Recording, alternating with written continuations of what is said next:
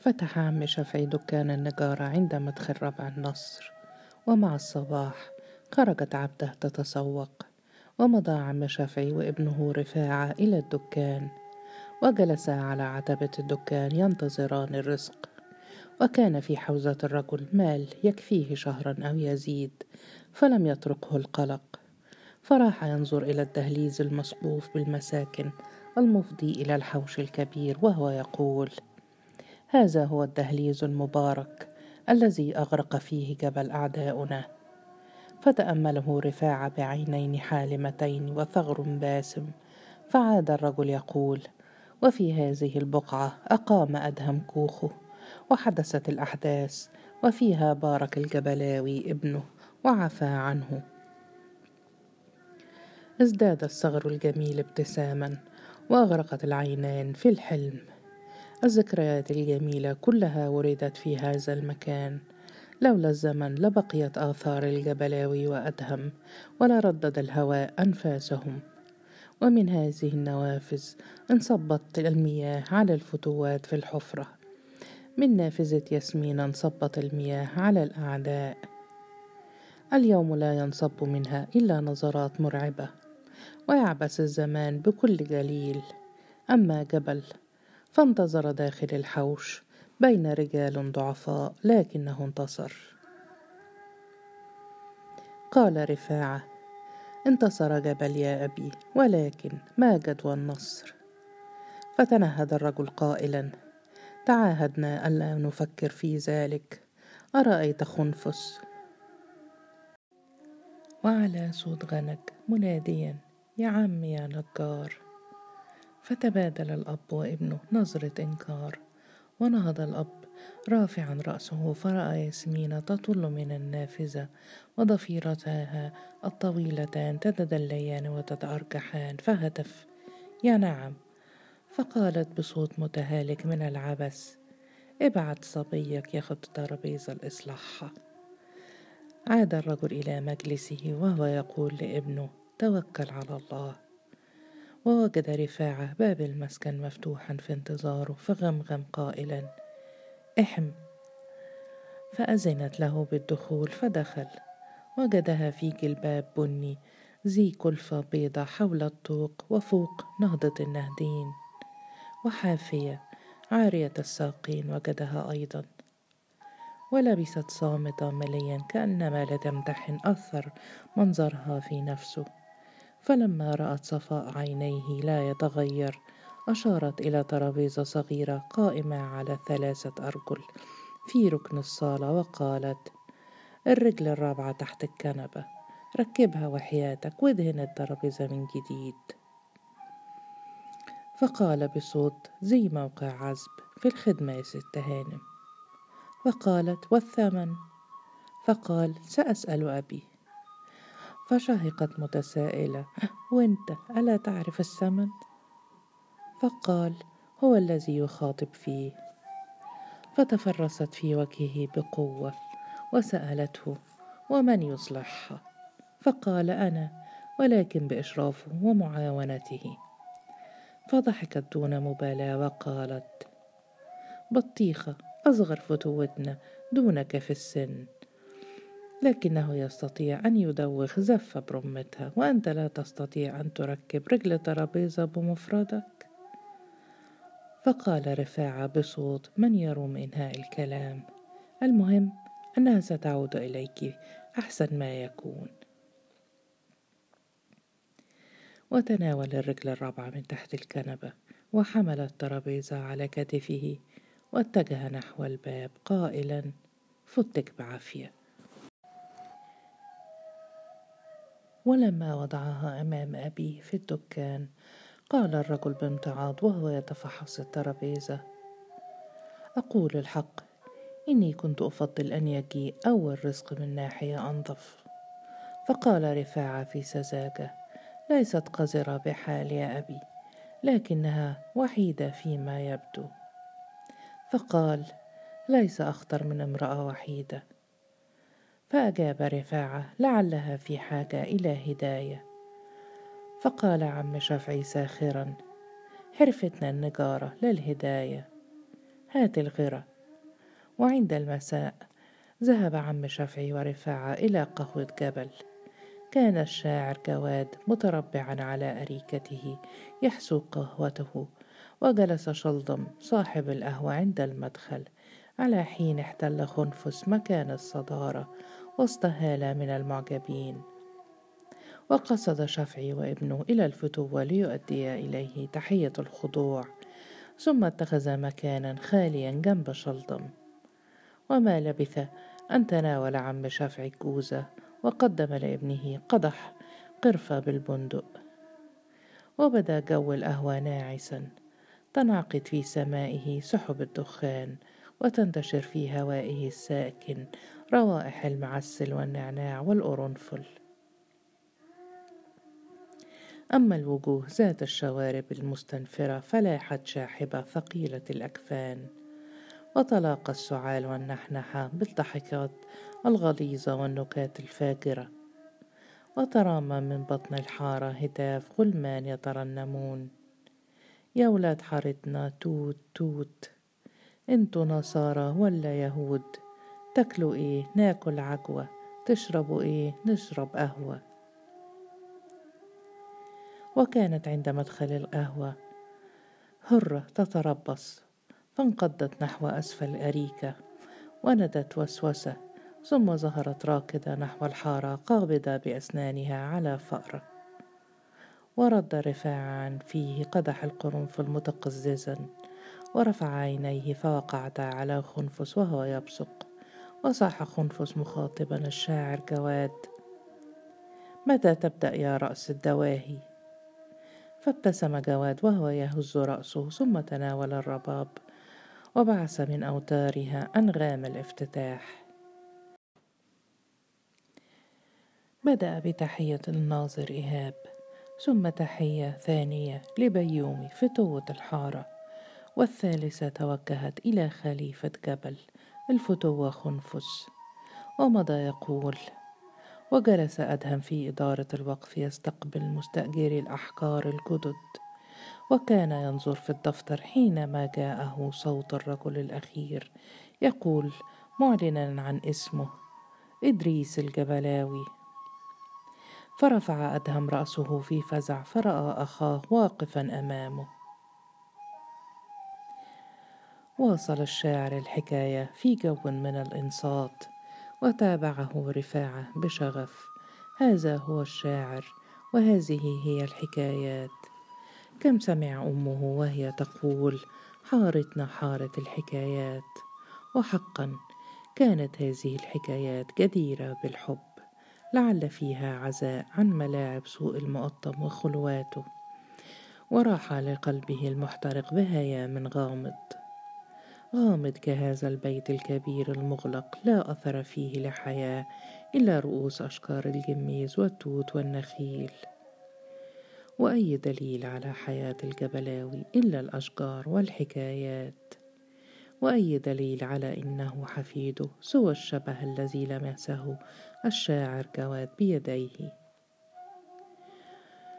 وكان الليل يتقدم وعم شافعي يدخن جوزة ثالثة واختفت من الحارة نداءات الباعة وهتافات الغلمان. ولم يعد يبقى سوى أنغام الرباب. وصراخ امرأة ينهال عليها زوجها ضربا. أما أدهم فقد جره إدريس إلى مصيره إلى الخلاء تتبعه أميمة الباكية. كما خرجت أمي من الحارة وأنا في بطنها أضطرب اللعنة على الفتوات وعلى القطط حين تلفظ الفئران أنفاسها بين أسنانها وعلى كل نظرة ساخرة أو ضحكة باردة وعلى من يستقبل أخاه العائد بقوله لا مهرب مني عند الغضب وعلى صانع الرعب وخالق النفاق. أما أدهم فلم يبق له إلا الخلاء. وها هو ذا الشاعر يغني أغنية من أغاني إدريس المخمورة. ومال إلى أذن أبيه وقال أريد أن أزور المقاهي الأخرى. فقال عم شافعي متعجبا قهوتنا خير قهوة في الحارة. فقال رفاعة ماذا يقول الشعراء هنالك؟ قال شافعي الحكايات نفسها ولكنك تسمعها هنالك وكأنها غير الحكايات. وترام التهامس إلى شلدم فمال نحو رفاعة قائلا. ليس أحد أكذب من أهل حارتنا والشعراء أكذب الكذابين.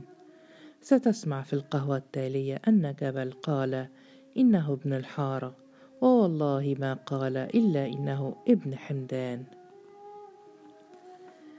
فقال عم شافعي الشاعر يريد, يريد إرضاء السامعين بأي ثمن. فقال شلطم هامسا بل يريد إرضاء الفتوة. وغادر الأب والابن القهوة عند منتصف الليل وكانت الظلمة كثيفة تكاد أن تتجسد. وهناك أصوات رجال كأنما تصدر عن لا شيء وسيجارة تتوهج في يد غير مرئية كأنها نجم تهوى نحو الأرض. وتساءل الأب أعجبتك الحكاية؟ فقال رفاعة نعم ما أجمل الحكايات. فضحك الأب قائلا عم جواد يحبك ماذا قال لك في الاستراحة؟ فأجاب رفاعة دعاني إلى زيارته في بيته. فقال الأب ما أسرع أن تحب؟ ولكنك صبي بطيء التعليم. فقال معتذرا لدي عمر كامل للنجارة ولكن يهمني الآن أن أزور المقاهي جميعا.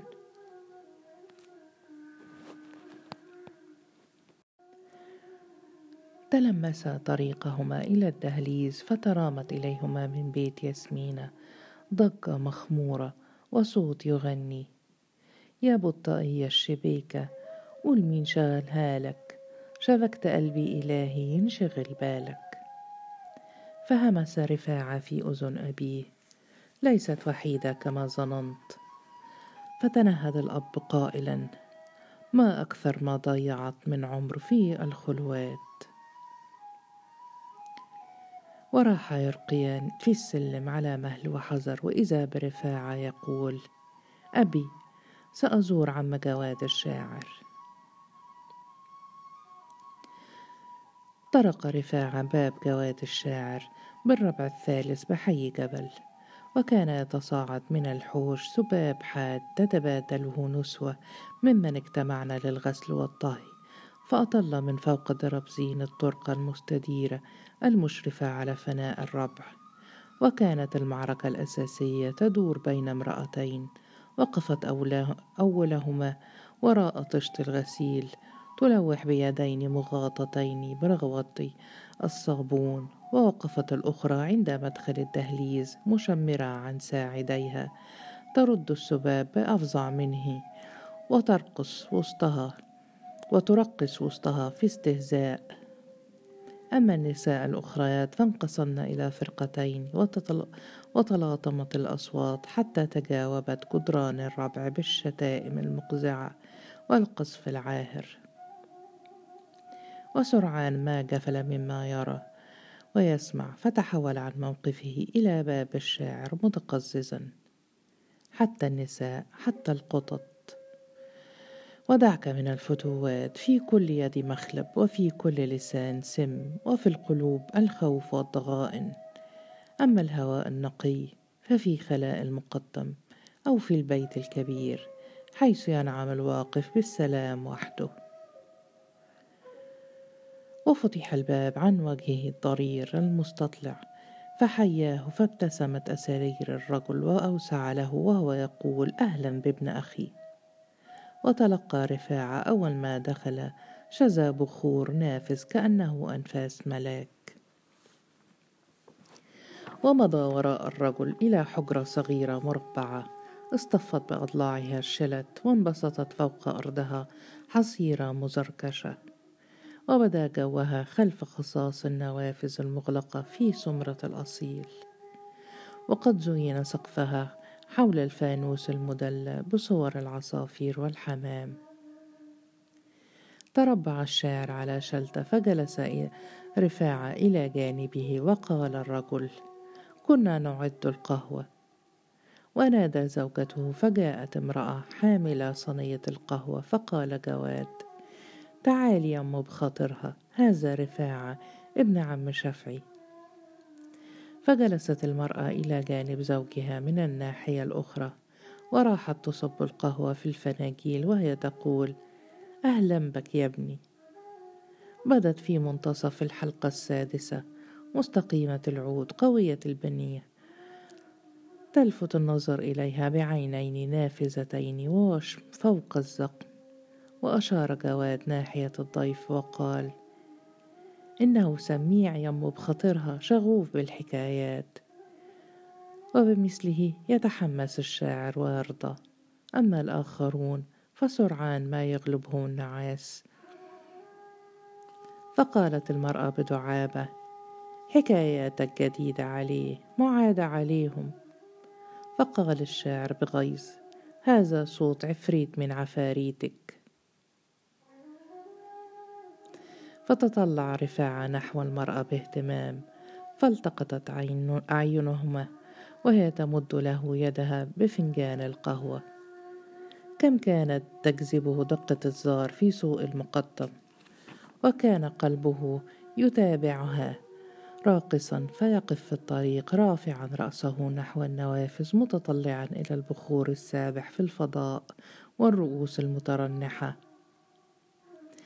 وسأله الشاعر ألم تعرف في غربتك شيئا عن حارتنا؟ فأجاب حدثني أبي عنها كثيرا كما حدثتني أمي ولكن قلبي كان هنالك فلم أكترث كثيرا للوقف ومشاكله. وعجبت من كثرة ضحاياه فملت إلى رأي أمي في إيثارها الحب والسلام. فتساءل جواد وهو يهز رأسه في حزن. وكيف يتسنى للحب والسلام أن يعيش في بين الفقر ونباويت الفدوات؟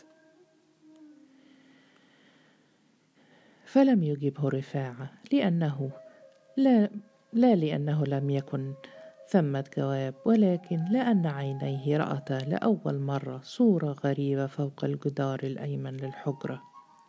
صورة مرسومة بالزيت على الجدار كالصور التي تزين جدران المقاهي. وتمثل رجلا هائلا تبدو إلى جانبه ربوع الحارة ضئيلة كلعب الأطفال فتساءل الشاب من صاحب هذه الصورة؟ فأجابت أم بخاطرها الجبلاوي. فقال رفعة هل رآه أحد؟ فقال جواد كلا. لم يره أحد من جيلنا حتى جبل لم يتبينه في ظلمة الخلاء. ولكن المبيض رسمه على مثال ما يرد من أوصافه في الحكايات. فتساءل رفاعة متنهدا لماذا أغلق أبوابه في وجه أحفاده؟ فقال جواد يقولون الكبر من يدري كيف تمضي به الأيام؟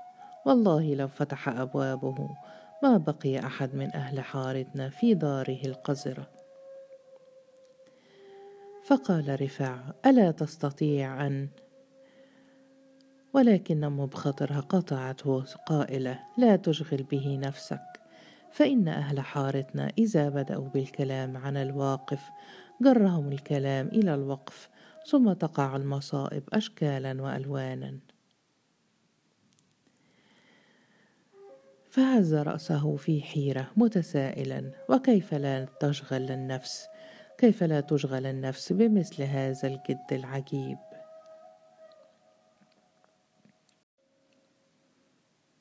قال جواد لنفعل مثله فإنه لا يشغل بنا نفسه. فرفع رفاع بصره إلى الصورة ثم قال لكنه قاب الجبل وكلمه. فأجاب جواب نعم ولما مات جبل جاء زنفل ثم خنفس وكأننا يا بدر لا رحنا ولا جينا. ضحك جواد وقال لامرأته إن الحارة في حاجة إلى من يخلصها من شياطينها كما تخلصين الممسوسين من عفاريتهم. فابتسم رفاعة وقال يا عمتي إن العفاريت حقا. هم أولئك الناس. لو رأيت كيف كانت مقابلة خنفس لأبي. فأجابت المرأة لا شأن لي بأولئك عفاريتي الآخرون يزعنين يزعنون لي كما كانت الثعابين تزعن لجبل. وعندي لهم جميع ما يحبون من بخور سوداني وتعاويذ حبشية وأغاني سلطانية. فسألها رفاعة باهتمام ومن أين أتتك هذه القدرة على العفاريت؟ فحدقته بنظرة حذرة وقالت هي حرفتي كما أن النجارة حرفة أبيك جاءتني من وهاب المنن. فأفرغ رفاعة سمالة الفنجان في فيه وهم بالكلام غير أن صوت عم شفعي تصاعد من الحارة. صائحا يا رفاعة يا ولد يا كسول. فقام رفاعة إلى النافذة ففتحها وأطل منها حتى التقت عيناه عين أبيه وهتف أمهلني نصف ساعة يا أبي. فرفع الرجل من كبيه فيما يشبه اليأس ورجع إلى دكانه. وعندما أخذ رفاعة يغلق النافذة رأى عيشة في موقفها بالنافذة كما رآها أول مرة. ترنو إليه باهتمام. خيل إليه أنها ابتسمت أو أن عينيها تكلمتا وتردد لحظة لكنه أغلق النافذة وعاد إلى مجلسه. وإذا بجواد يضحك قائلا أبوك يريد لك النجارة ولكن فيما ترغب أنت فتفكر رفاعة مليا ثم قال علي أن أكون نجارا كأبي ولكني أحب الحكايات وهذه الأسرار حول العفاريت فحدثيني عنها يا عمتي. فابتسمت المرأة وبدت وكأنها سمحت بأن تهبه قليلا من علمها فقالت لكل إنسان عفريت هو سيده ولكن ليس كل عفريت بشر يجب أن يخرج. فقال رفاعة وكيف نميز بين هذا وذاك؟ فقالت عمله يدل عليه. أنت مثلا ولد طيب فيما يستحق سيدك إلا الجميل. وليس هكذا عفاريت بيومي وخنفس وبطيخة فقال ببراءة وعفريت ياسمينة هل يجب أن يخرج؟ فضحكت أم بخاطرها وقالت جارتكم لكن رجال جبل يريدونها كما هي. فقال باهتمام جدي أريد أن أعرف هذه الأشياء فلا تبخلي علي. فقال جواد من ذا الذي يبخل على هذا الابن الطيب؟ وقالت أم بخاطرها جميل أن تلازمني كلما سمح الوقت ولكن على شرط ألا يغضب أبوك. وسيتساءل الناس ما لهذا الولد الطيب والعفاريت. ولكن اعلم ألا داء للناس إلا العفاريت. وكان رفاعة يستمع إليها وهو يرنو إلى صورة الجبلاوي.